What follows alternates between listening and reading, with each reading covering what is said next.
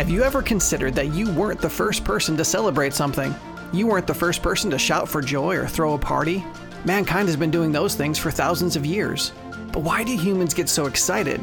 Have you ever considered that everything we are comes from our Creator? God made mankind in His own image, and everything amazing about us comes from Him. That means we celebrate because He celebrates. We throw parties because it's ingrained in our eternal DNA to love and adore and rejoice over good things. And isn't that worth celebrating? The one true God of the universe has existed since eternity past in ultimate perfection. He spoke the cosmos into existence for his sole honor and glory. He moved heaven and earth to redeem mankind, even though we have nothing to offer him. And he's given us everything we need for life and godliness in his word. He deserves our worship. He deserves our adoration. He deserves our praise. I'm your host, A.M. Brewster, and this is the celebration of God. Hey everyone, the year long celebration of God is a dynamic resource that utilizes the Bible, our holiday calendars, and even the most average moments of the most normal days to equip Christians and their families to know, believe, and celebrate God all year long. My name is Aaron M. Brewster, and I'm happy that you're joining us today to learn about the great God of celebrations. Now, I highly recommend you take a moment before we continue to subscribe to the Celebration of God so you don't miss any of our episodes. We'll be observing the official start of the Celebration of God in September, and we have some important groundwork to lay before them. Why September, you ask? Why not start in January? Well, my friends, there are very good reasons for that, and I'll be explaining them to you over the next few weeks so that you have all the information you need to start the celebration of God on a solid foundation. So make sure you subscribe so you won't miss a moment of the festivities. You can also download our free episode notes at celebrationofgod.com if you're interested in reviewing any of the points or passages I cite today. If you're listening to this podcast, you're likely a professing Christian. However, there may be some of you who didn't even know this was a biblical podcast, or perhaps you knew it was, and though you don't hold to biblical beliefs, you're curious to see what Christians think. Either way, I welcome you. I want nothing more than for you to know and celebrate the one true God of the universe. But just so everyone understands, this is not an apologetic podcast or a debate podcast. We won't be taking the time to prove that the God of the Bible is the only one true and living God of the cosmos. We're starting from the foundation that God exists and that He's communicated in the Bible everything human beings need to know. From that standpoint, we know that we already have everything we need for life and godliness, as we're told in 2 Peter 1 3. And when God commands us in 1 Corinthians 10:31 to glorify him in whatsoever we do, we can know for certain that we can glorify God in everything, including our celebrations and even the most mundane moments of the most average day. Absolutely everything we need to know about who God is and who we are and what that means for us and our families today is right there in the Bible. That is the most significant foundation stone of the celebration of God. So, if we're interested in learning more about this God of celebrations, we need to look no further than the 66 books of the Holy Scriptures. And when we look there, we see some amazing things. Of course, please understand that we won't be able to look at absolutely all of the biblical evidence that deals with any of our episode topics. That's just way too much to cover. So, our discussions will be a cursory study designed to inform, but also to whet our appetites for more. In addition to not overwhelming us with each podcast, this affords us the opportunity from year to year to unveil even more passages concerning our celebration and rejoice in the growing body of biblical truth we'll be collecting. I believe that the teacher's most profound job is not just to teach us what we don't know, but to teach us how much we don't know and then instill in us a lifelong desire to learn it. I hope each episode of the Celebration of God podcast will do just that for you and your family. Now, before we continue, I need to do something very important. We need to define what it means to celebrate. Since I believe it's extremely important to define our terms, I thought about doing this on our first episode, but I realized that today's show was a more fitting place for the discussion. And like any discussion concerning the meaning of words, we'll have to consider what the world means when the world talks of celebration, and we'll also have to consider what God means when he talks about celebration. So, number one, how the world celebrates. According to Merriam Webster, to celebrate has a number of meanings. For example, to perform a sacrament or solemn ceremony publicly and with appropriate rites, to honor an occasion such as a holiday, especially by solemn ceremonies or by refraining from ordinary business, to mark something such as an anniversary by festivities or other deviation from routine, to hold up or play up for public notice, to observe a holiday, perform a religious ceremony, take part in a festival, or simply to observe a notable occasion with festivities. And I think we all acknowledge and accept those meanings. Into that definition, we can easily see our national holidays and even our birthday celebrations fit comfortably. We happily deviate from our normal routine to participate in festivities that are important to us. But is there more to the concept of celebrations than purely the handful of dates we observe from year to year? Number two, how God celebrates. When you look at Scripture, it's plain to see that God uses the word in a similar way we do today. Most of the times, the English word celebrate is used in the Old Testament, it refers to observing God's ordained feasts. In Luke 15, Jesus tells the parable of the lost son or the prodigal son, and four times he refers to the father celebrating because his son returned home. But I want to give closer consideration to Luke 15:32 because it uses two words in conjunction that I believe, when coupled, give us a perfect understanding of God's meaning for the word celebrate. While talking to the lost son's older brother in Luke 15:32, the father says, "We had to celebrate and rejoice, for this brother of yours was dead and has begun to live, and was lost and has been found." The Greek word translated celebrate refers to cheering and making merry and being glad. But take note how it's translated in other places in the New American Standard Bible. Five times it's translated celebrate, one time as glad, one time as joyously living, one time as makes glad, but four times it translates rejoice, and one additional time it's translated rejoicing. The same number of times the word is translated celebrate, it's also translated rejoice. For example, in Romans 15:10, Paul quotes from Deuteronomy 32:43 saying, "Rejoice, O Gentiles, with his people." That's the same word translated celebrate in Luke 15:32.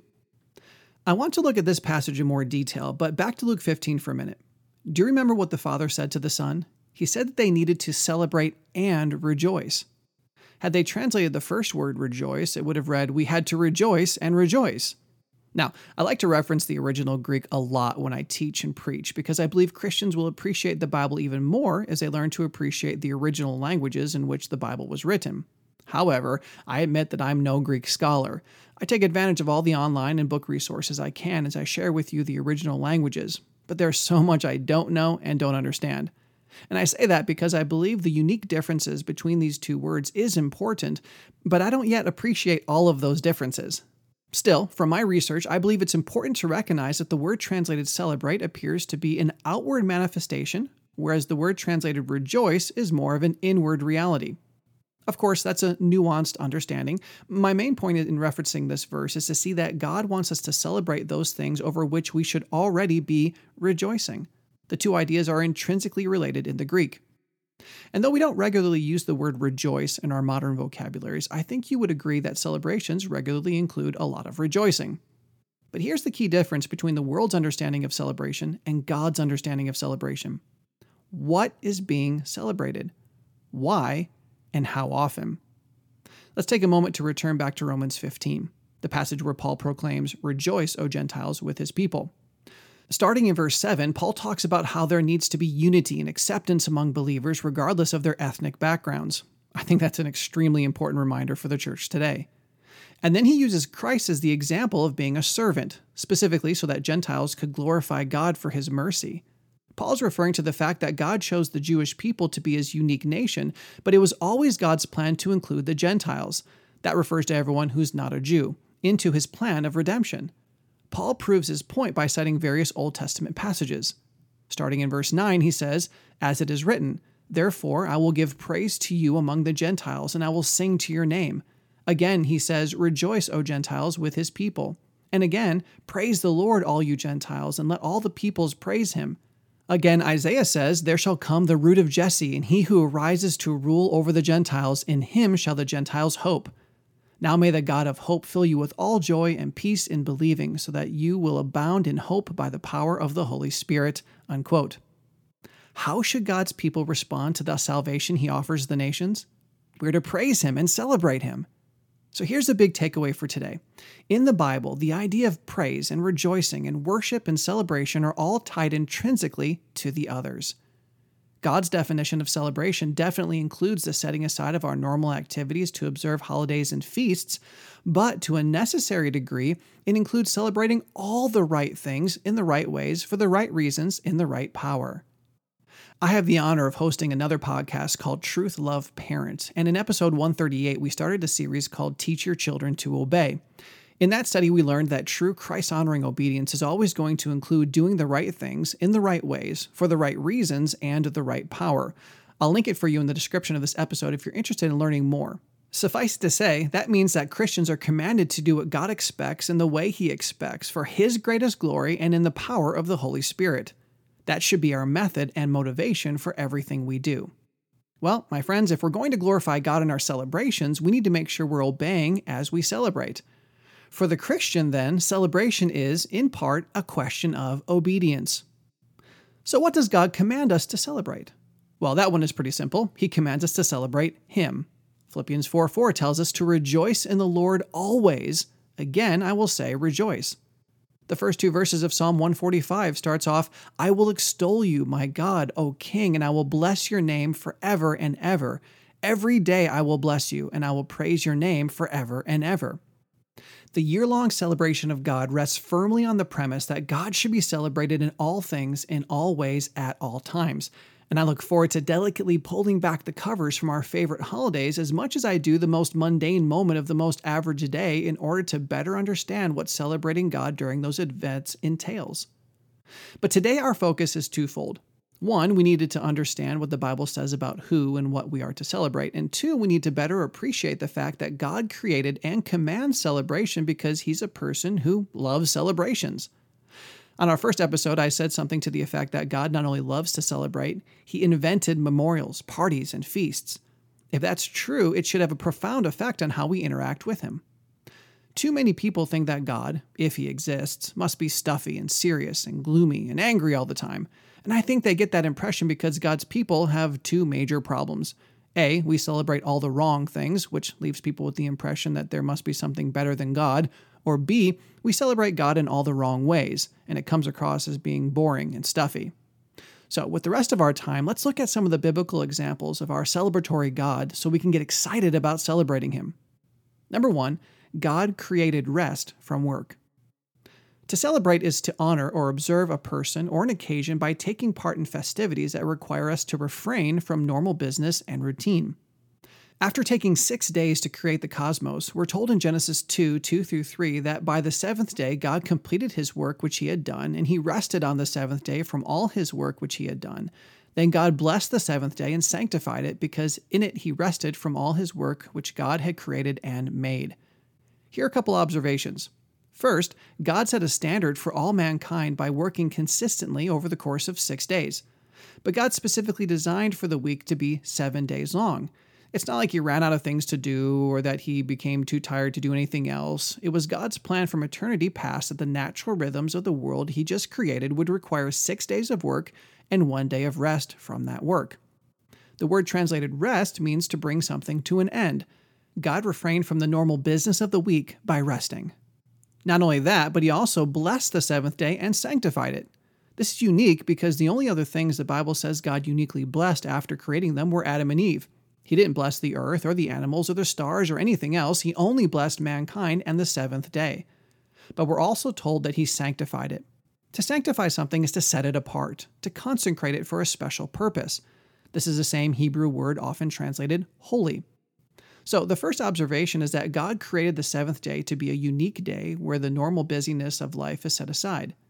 This is a concept about which we'll talk much more in the future. But second, imagine that first Saturday from Adam and Eve's perspective. At some point on Friday, Adam came into being. He had some work to do in naming the animals, and then God put Adam to sleep and created Eve. God then introduces them and gives them the creation mandate outlining the work that they had ahead of them. But by that time, there couldn't have been too much of the sixth day left. Maybe they did some more work, maybe not, but at some point within their first 24 hours of life, Adam and Eve did nothing more than rest with God. They ceased from their work, little though it may have been, and they did nothing more than marvel in the majesty and awesomeness of God that had just brought them to life from the dust of the ground, which He previously created out of nothing. They did nothing more than enjoy this infinite being that so loved and took pleasure in His creation. Can you imagine the conversations that took place that first Saturday? Can you imagine the laughter shared and the wonder experienced? Other than the mini celebration Adam did upon first seeing Eve, I believe the Saturday celebration was the first evidence we see of people taking time to put aside the regular business of life to honor and observe God. And God expects that to happen every week. But that's not all. The Bible tells us that, number two, all heaven rejoices when a person chooses to follow Christ. In Luke 15:10, Jesus said that there is joy in the presence of the angels of God over one sinner who repents. Every time a person chooses to believe God's promises, every time an individual is born again and becomes a follower of Christ, the multitude of heavenly hosts rejoice. Those angelic beings turn their attention to God and praise Him for the grace and mercy and miracle that is His salvation. There is nothing more amazing in the entire universe than the fact that the almighty, all powerful God of the universe, who needs nothing, would ever save an undeserving human who brings nothing good to the relationship. That is worthy of much celebration. Number three, God created countless opportunities for his people to worship him. Let's consider the Old Testament organized celebrations. The Old Testament is filled with feast days and celebrations and sacrifices and ceremonies.